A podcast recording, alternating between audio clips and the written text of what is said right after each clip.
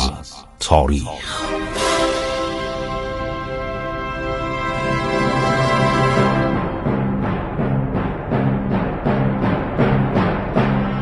از گروه جوان و اندیشه رادیو جوان.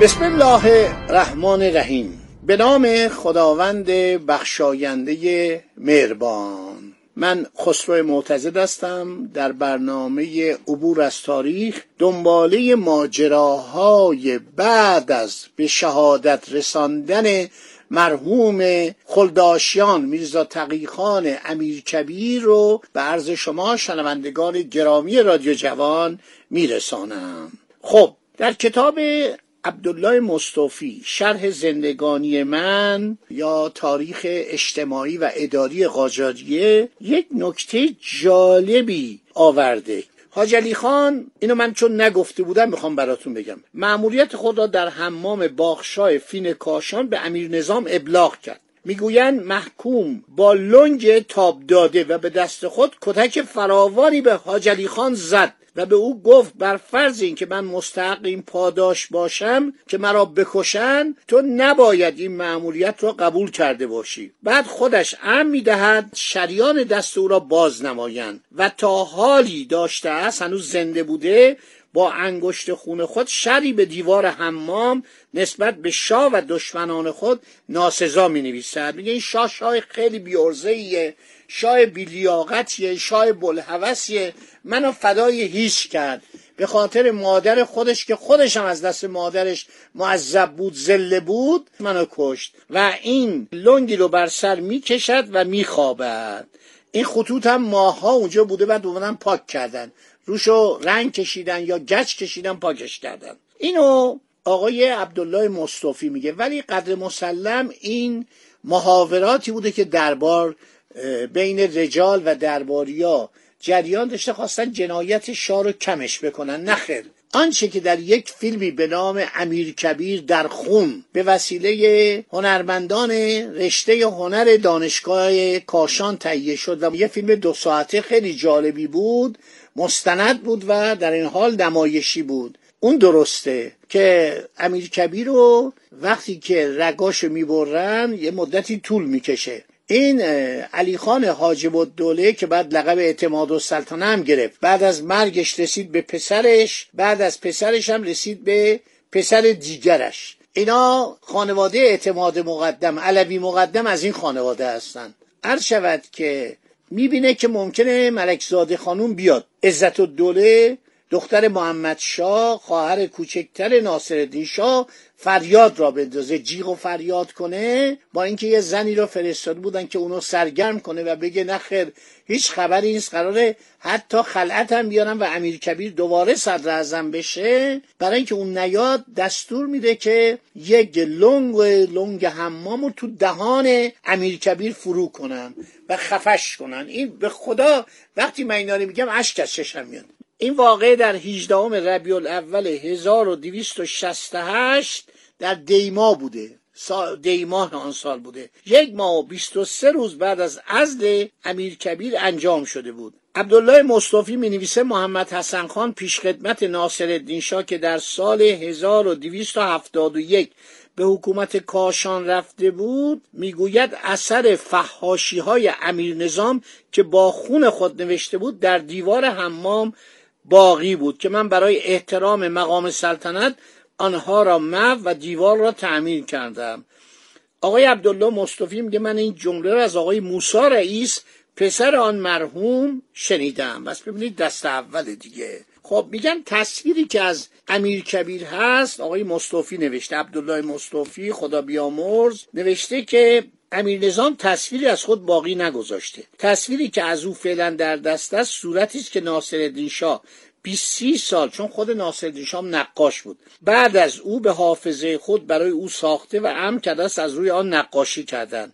به همین جهت است که این تصویر قیافه طبیعی ندارد. ولی الان تو اتاق من یک تصویر رنگی است از امیر کبیر که اینو وزارت میراث فرهنگی و گردشگری و صنایع دستی مرکز روابط‌عمومی چند سال پیش، فکر کنم دو سال یا سه سال پیش یه سخنرانی ما اونجا داشتیم، یه مراسمی بود، اینو چاپ کرده، خیلی هم قشنگ چاپ کرده و این در این کنارش نوشته که تصویر مقام ریاست دولت صدر اعظم که در زمان حیات ایشون در سن چهل و پنج سالگی تهیه شده و اینو به من هدیه دادن، زیرش هم نوشته هزار و دویست و شصت و پنج.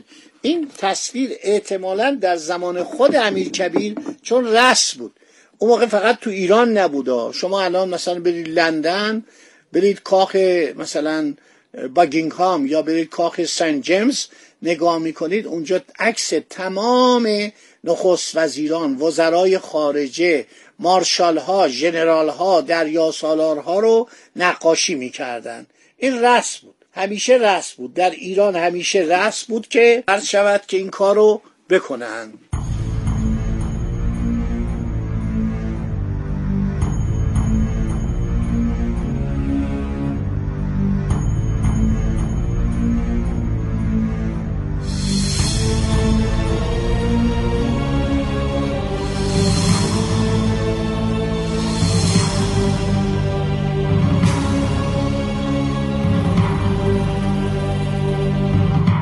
خب این گرفتن و کشتن امیر کبیر در دنیا صدا کرد. هر شود که البته دکتر آفریدون آدمیت میگه که این دلگرگی، پرنس دلگرگی آدم احمقی بود، بسیار آدم خودستایی بود، با اینکه از امیر کبیر دل خونی نداشت. توجه میکنید ایشون گفته که اعلیحضرت تزار میخوان از شما بخوان، از شاه ایران، که امیر کبیر رو نکشید. این رسم بدی بود، قاجاریه داشتن. و جالبه که میرزا آقا خان که نخست وزیر بعدی بود، صدر اعظم بود، با شاه طی میکنه، میگه قربان من به شرطی صدارت عظما رو قبول میکنم که اگر شما از من ناراضی شدید منو نکشید، منو به تبعید بفرستید. هفت سال بعد همین اتفاق میفته. شاه میگه من به جان شما کاری ندارم، شما رو میفرستم به یک جای دوری، نمیدونم طرف قم یا کاشان یا ساوه. هفت سال هشت سال اونجا میمونه تا میمیره.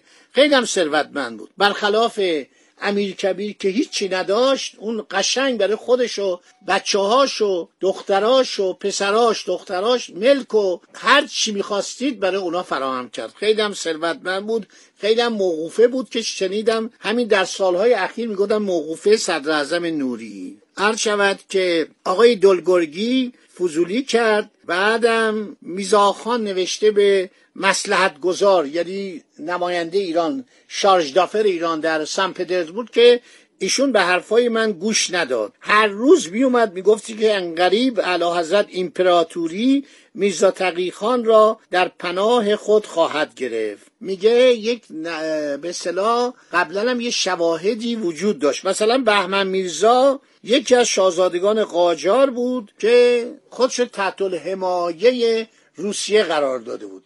یه شاهزاده دیگه بود به نام داراب میرزا که در حمایت روسا به زنجان حمله کرده بود. میگه شاه میترسید. اینو میرزا خان نوشته در نامه‌ای که به مصلحت‌گذار ایران در پترزبورگ نوشته.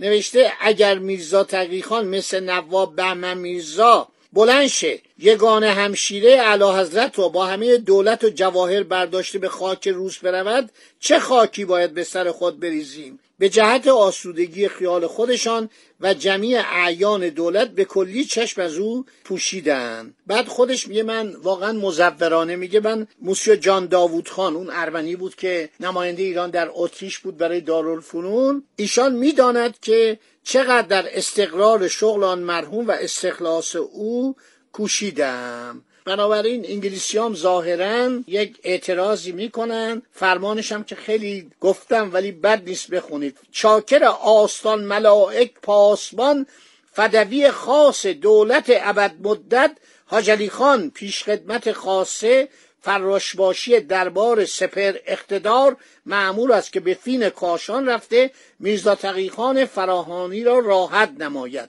در انجام این مأموریت بین الاقران مفتخر و به مراهم خسروانی مستظهر، یعنی امیدوار باشه، ما حامیش هستیم، بوده باشد. خیلی خوب. بعدم مخبر السلطنه گفته من شنیدم که ناصرالدین شاه گفته بود به قتل امیر راضی نبودم، میرزا آقا خان تدلیس کرد، دستخط رو از من گرفت، گفتم که نفرستید، گفت رفته آقا، تموم شده، رسیده.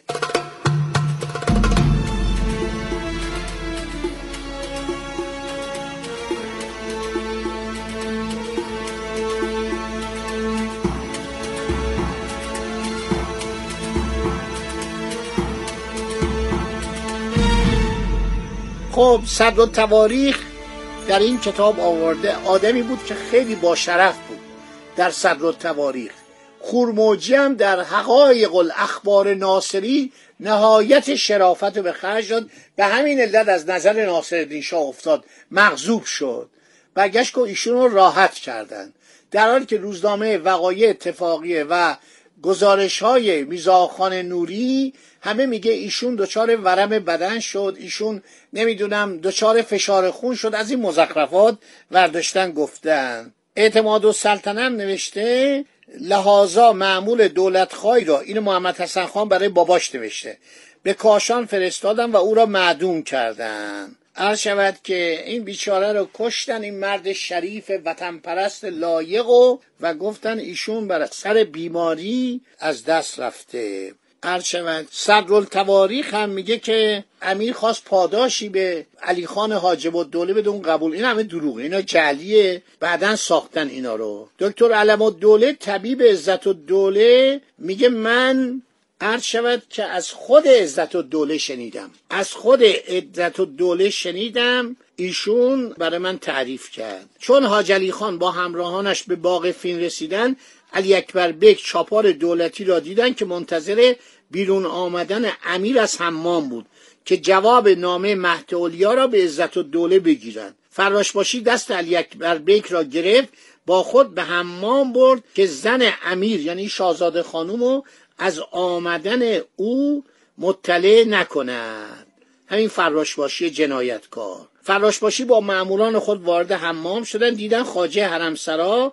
مشغول جمع‌آوری لباس‌های امیر است. بعد تمام کسایی که داخل حمام بودند توقیف کردند. بعد فراشباشی فرمان شاه را ارائه داد، امیر خواسته بود عزت‌الدوله را ملاقات کند.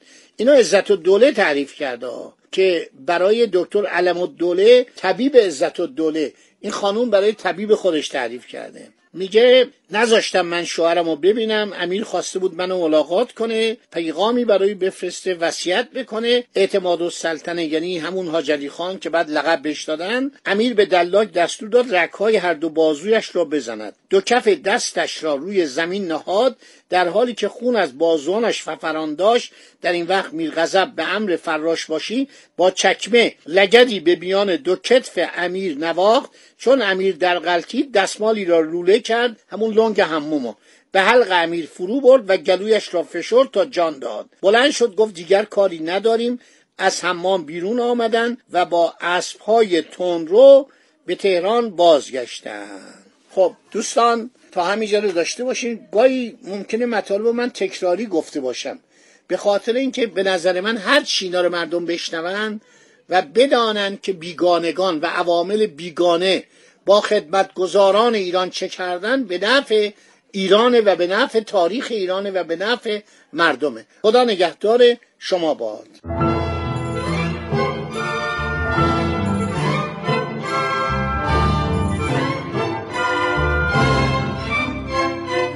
عبور از تاریخ.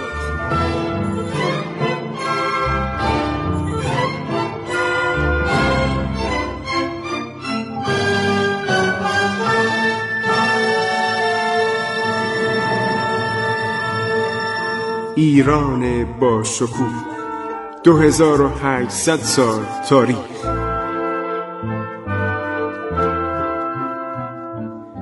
سرگذشت ایران ما به روایت خسرو معتضد.